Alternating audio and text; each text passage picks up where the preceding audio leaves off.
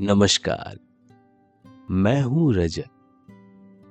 आज सुनिए लेखक नीरज की लिखी एक प्यारी सी स्लीप स्टोरी हँसी और खामोशी।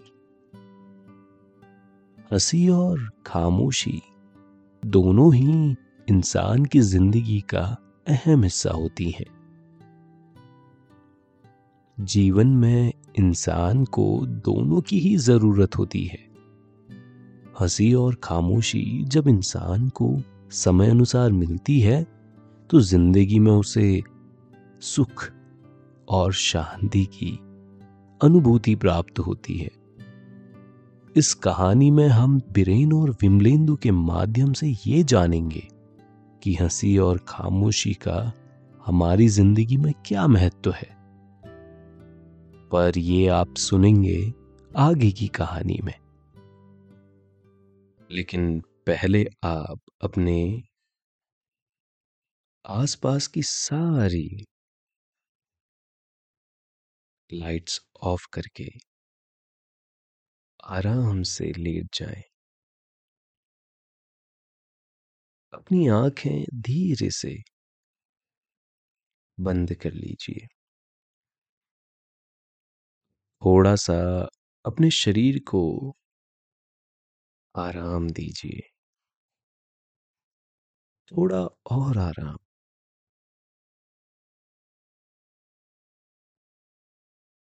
अपने शरीर को बिल्कुल ढीला छोड़ दीजिए। कोई टेंशन नहीं। कोई तनाव नहीं। अपने दिमाग में चल रहे सभी विचारों को, चिंताओं को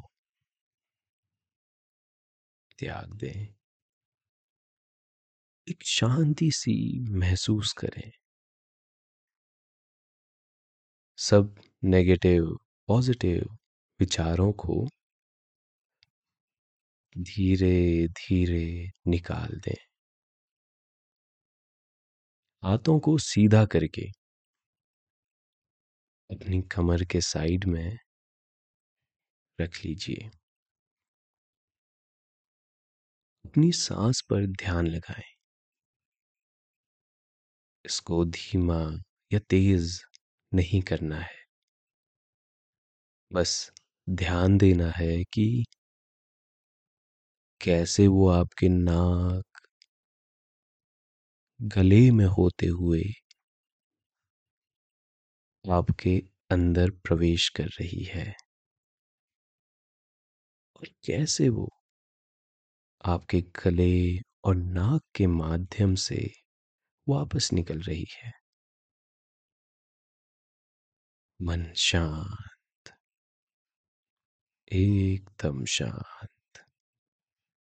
होता जा रहा है। आप बहुत अच्छा महसूस कर रहे हैं। खुद को काफ़ी हल्का फील कर रहे हैं। सब तरफ़ शांति ही शांति है। सुकून है। खामोशी है। बीरेन और विमलेंदु दोनों की रिटायरमेंट अगले महीने सितंबर में होने वाली थी। वो दोनों एक दूसरे को करीब 35 वर्षों से जानते थे और उनके बीच गहरी मित्रता थी। दोनों एक ही शहर में से थे। और उन्होंने अपने व्यवसायिक जीवन का सफ़र भी एक साथ ही शुरू किया था। और अब, जब दोनों की ही रिटायरमेंट के दिन नज़दीक आ रहे थे तो वो दोनों इस सोच में थे कि अब वो आगे जीवन व्यतीत करने के लिए कौन सा कार्य करेंगे।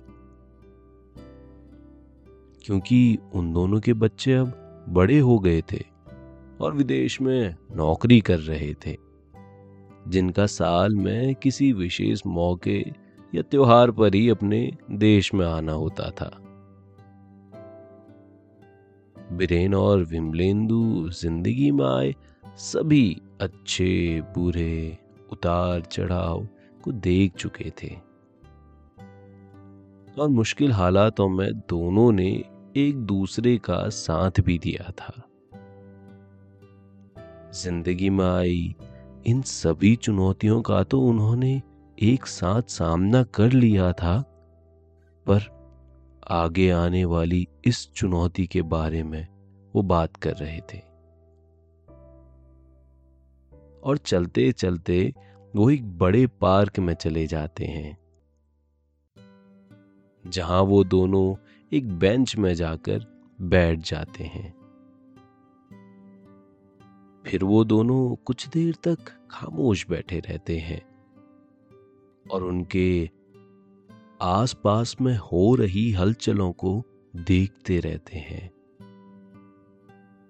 उस समय आसमान एकदम साफ़ दिखाई दे रहा था, पर कहीं कहीं पर सफ़ेद बादलों का समूह भी नज़र आ रहा था। सूर्यास्त होने में अभी कुछ वक्त था। हवाएँ तेज चल रही थी और अपने साथ हरी घास पर फैले पत्तों और तिनकों को अपने साथ उड़ाकर कहीं दूर ले जा रही थी। आसमान में पक्षियों का एक बड़ा सा समूह एक साथ उड़ता हुआ दिखाई दे रहा था, जो कि एक कतार में उड़ रहे थे। ये दृश्य पास से देखने में बहुत मोहक लगता था। तो वहीं दूसरी तरफ़ उनके पास ही लगे नीम और आम के पेड़ों पर चिड़ियों के चहकने की तेज आवाज़ें आ रही थी। गौर से देखने पर ऐसा लगता था जैसे उनकी कोई सभा चल रही हो। पार्क में बहुत से बच्चे खेल रहे थे, जिनकी आवाज़ें दूर से भी सुनाई देती थी। ये बच्चे देश दुनिया से अनजान, अपनी ही एक अलग दुनिया में मगन थे। पार्क में बहुत से युवा और वयस्क लोग भी रोज़ाना अपना व्यायाम करने वहाँ आते थे। कोई पार्क में धीमे धीमे भाग रहा था तो कोई एक जगह पर खड़ा होकर कसरत कर रहा था। पार्क में हर जगह चहल पहल थी। बेंच के आसपास लगे अशोक और पीपल के पेड़ों के पास बैठी गिलहरियाँ। तेज़ी से नीचे आकर हरी घास के पास बने।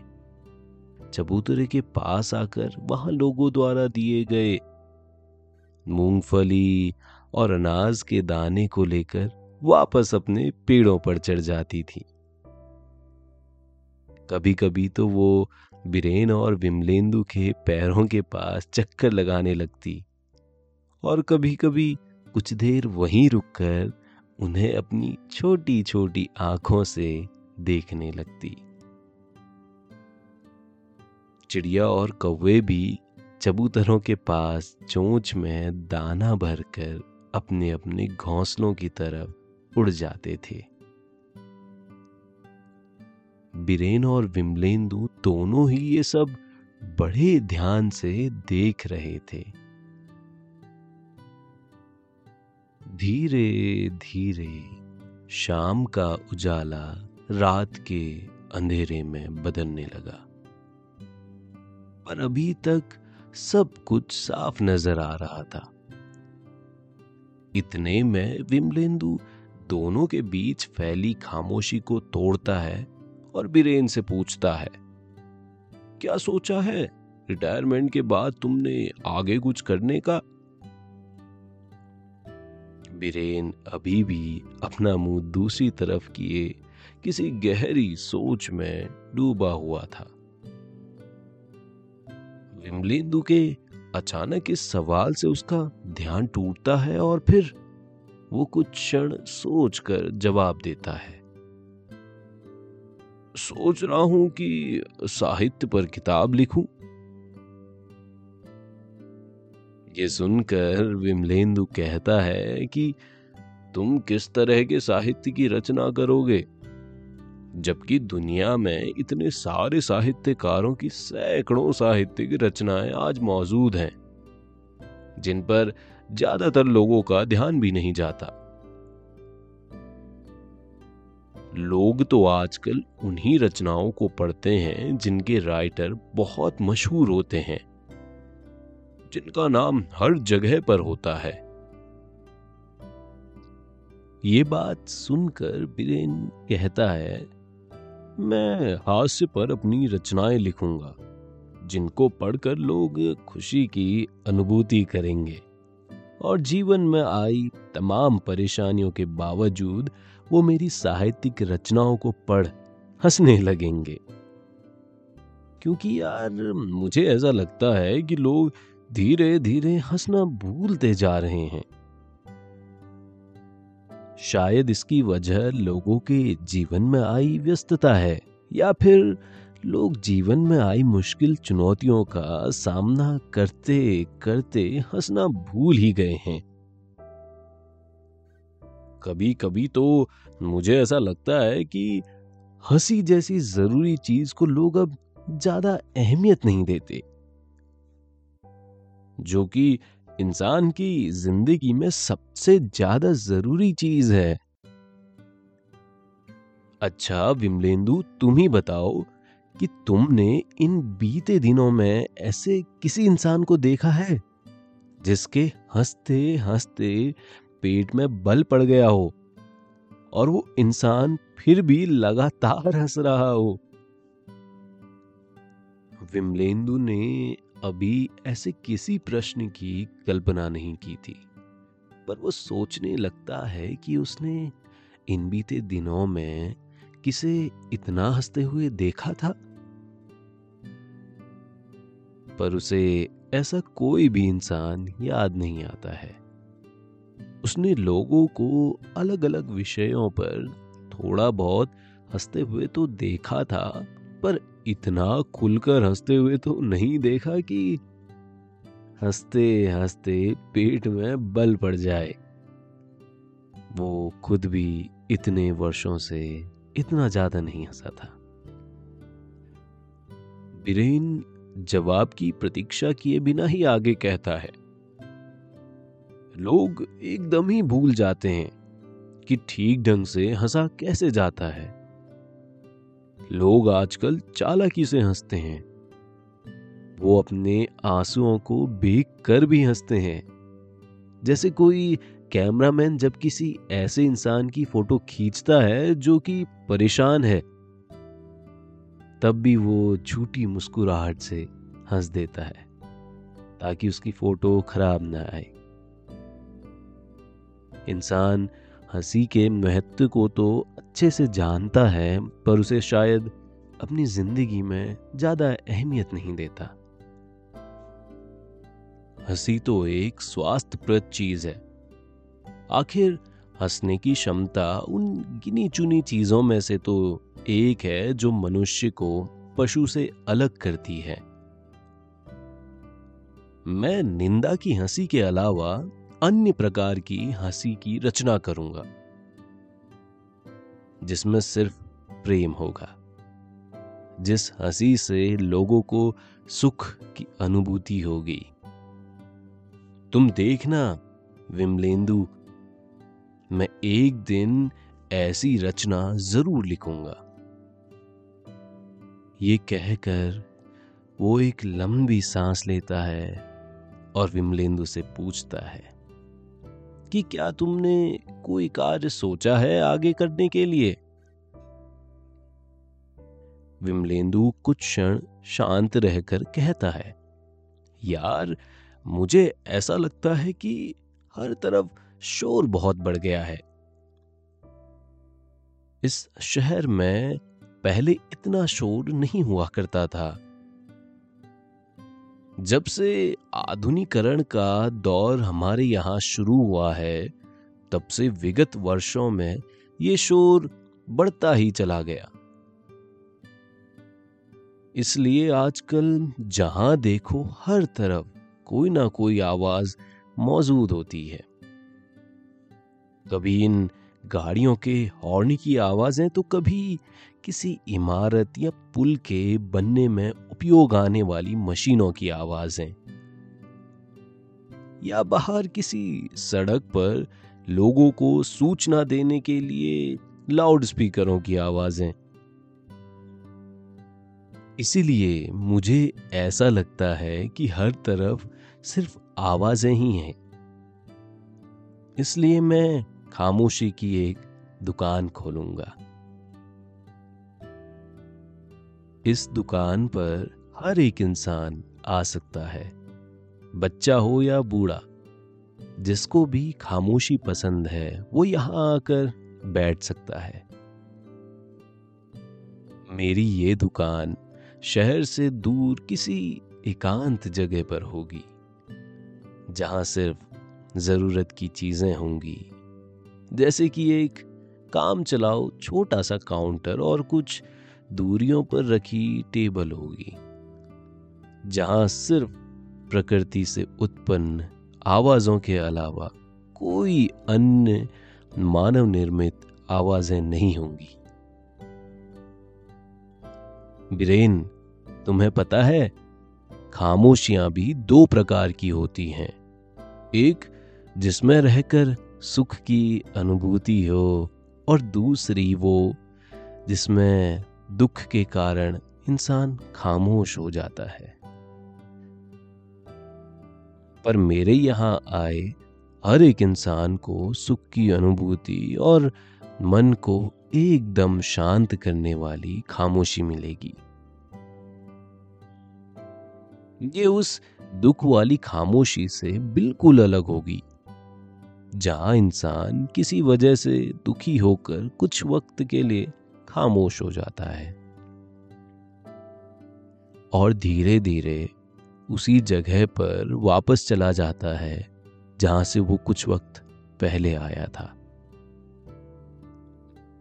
पर उसके मन में तब भी सुख की अनुभूति नहीं होती है, ना ही उस इंसान का चित शांत होता है। पर मेरी इस दुकान में आए हर इंसान को हर तरफ़ केवल खामोशी ही खामोशी मिलेगी। जहाँ पर वो आराम से बैठकर अपने मन के भीतर गहन चिंतन कर सकता है। बीरेन तुम जानते हो, शताब्दियों पहले जो साधु सन्यासी हुआ करते थे, जो केवल ध्यान योग के बल पर दिव्य ज्ञान प्राप्त कर लेते थे। क्योंकि आज की तरह तब इतनी मानव निर्मित आवाज़ें नहीं हुआ करती थी। केवल प्रकृति से उत्पन्न होने वाली मनोहर आवाज़ें ही कानों में सुनाई देती थी,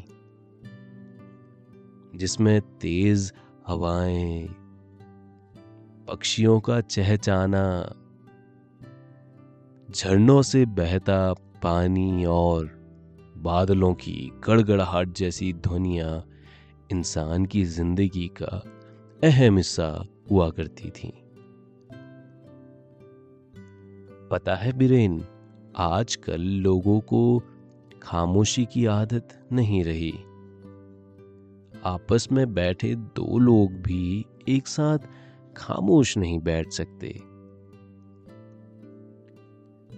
क्योंकि उस खामोशी में उन्हें एक प्रकार की बेचैनी महसूस होने लगती है। इसलिए वो इस खामोशी को तोड़ने के लिए कुछ ना कुछ बातें करते रहते हैं। बिरेन फिर आगे कहता है हाँ यार विमलेंदु ठीक कहा तुमने। कभी कभी ज़िंदगी में खामोशी और हँसी दोनों ही बहुत ज़रूरी होती हैं। जैसे कि तुम भी कभी कभी मुझे खामोशी के साथ नहीं बैठने देते। ये बात सुनकर विमलेंदु ज़ोर ज़ोर से हंसने लगता है। विमलेंदु को हंसता देख बीरेन भी हंसने लगता है। दोनों इतनी गहरी चर्चा में व्यस्त थे कि कब शाम से रात का अंधेरा चारों तरफ़ फैल गया, इसका पता उन दोनों को ही नहीं चला। पार्क में लगी स्ट्रीट लाइट भी अब जल चुकी थी, जिससे पार्क में हर तरफ़ रोशनी फैली हुई थी। स्ट्रीट लाइट के ऊपर बहुत से उड़ने वाले कीड़े मंडरा रहे थे। जैसे वो कोई मधुमक्खी का छत्ता हो। आसमान में बादलों के पीछे तारे छाए हुए थे और वो ऐसे टिमटिमा रहे थे जैसे किसी ने आसमान में भी लाइट्स लगा दी हों। और वो भी रात के वक्त धरती पर धीमी धीमी अपनी रोशनी फैला रहे हों। मौसम भी अब पहले से अच्छा हो गया था। हवाएँ भी अब पहले से ज़्यादा तेज चलने लगी थीं। जो अपने साथ पार्क में लगे बेला और रजनीगंधा के फूलों की खुशबू। चारों तरफ़ फैला रही थी, जिसकी महक बहुत ही मोहक थी। बिरेन और विमलेंदु वहाँ कुछ देर और बैठे रहते हैं। फिर घर जाने के लिए खड़े हो जाते हैं। पार्क में अभी भी बहुत से लोग मौजूद होते हैं। जो वहाँ बैठे या चल फिर रहे होते हैं। फिर वो दोनों पार्क से निकलकर कॉलेज स्ट्रीट को जाने वाली एक ट्रैम गाड़ी में बैठ जाते हैं।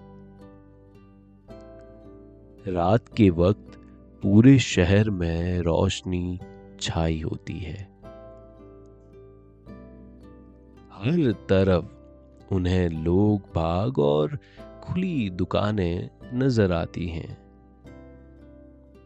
वीरेन और विमलेंदु को ऐसा लग रहा था जैसे कुछ देर पहले मिले एकांत से निकलकर फिर से शोरगुल में आ गए थे। तीसरे स्टॉप के बाद उनका बस स्टॉप आ जाता है। और वो दोनों कॉलेज स्ट्रीट के पास उतर जाते हैं। फिर वो प्रेसिडेंसी कॉलेज के पास से गुजरते हुए मशहूर कॉलेज स्ट्रीट के पास बनी किताबों की दुकान वाली सड़क पर आ जाते हैं। जहाँ लाखों किताबें दुकानों पर रखी हुई थी। यहाँ आकर ऐसा लगता था जैसे किताबों की नई दुनिया में आ गए हों। वीरेन और विमलेंदु यहाँ अक्सर आया करते थे। यहाँ पुरानी से लेकर नई हर तरह की किताबें आसानी से मिल जाती थी। बड़ों से लेकर बच्चों तक हर उम्र के लोगों का यहाँ रोज तांता लगा रहता था। फिर वो दोनों पास के ही होटल में रात का डिनर करने के लिए चले जाते हैं। यहाँ पर वो कई सालों से आ रहे थे। वो अक्सर रविवार के दिन यहाँ अपने परिवार के साथ आया करते थे। ये होटल आज भी वैसा ही था जैसे अपने शुरुआती दिनों में हुआ करता था। यहाँ समय के साथ भी कोई बदलाव नहीं आया। यहाँ बिरेन और विमलेंदु को बहुत से लोग जानते थे, जिनमें यहाँ मिले कुछ लोगों से उनकी अच्छी दोस्ती भी हो गई थी। रात को डिनर के बाद होटल से निकलकर अपने घर की तरफ़ चल पड़ते हैं दोनों। दोनों का घर एक दूसरे से नज़दीक ही था। वो दोनों सड़क के किनारे आपस में बात करते करते चलने लगते हैं। सड़कों पर अब ज़्यादा लोग नज़र नहीं आ रहे थे। पेड़ों के गिरे पत्ते सड़कों पर चारों ओर फैले हुए थे। बरगद की शाखाओं से निकली जड़ें रात के समय ऐसी लग रही थी जैसे वो अपने बाल फैलाए, सो रही हों। सड़क पर चलते चलते आखिर में एक मोड़ आ जाता है। जहाँ से दो रास्ते निकल रहे होते हैं।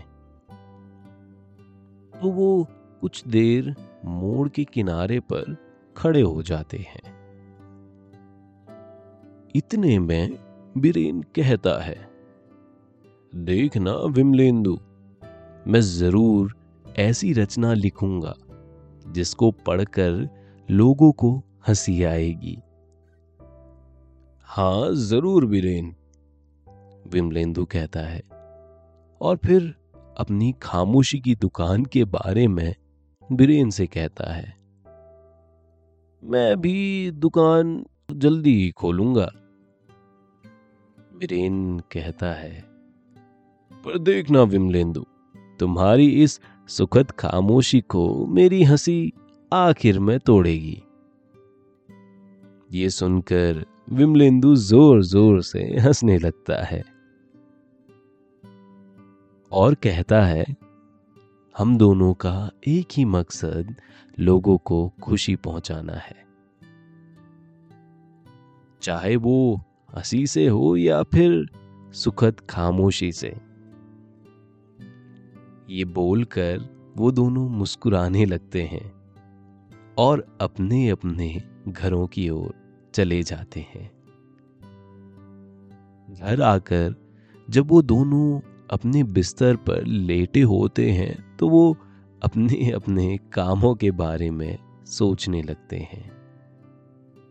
और फिर ये सोचते सोचते वो दोनों धीरे धीरे गहरी नींद में सो जाते हैं। दोस्तों, अभी आपने एक प्यारी सी कहानी हँसी और खामोशी सुनी है। अब आपके सोने का वक्त हो गया है। निंदिया रानी बहुत चुपके से आपके सिरहाने आकर बैठ गई हैं। वो हौले हौले आपकी पलकों को सहला रही हैं। आपकी पलकें बोझिल होती जा रही हैं। नींद आपकी आँखों में भरती जा रही है। धीरे धीरे आप पर नींद की खुमारी छाती जा रही है।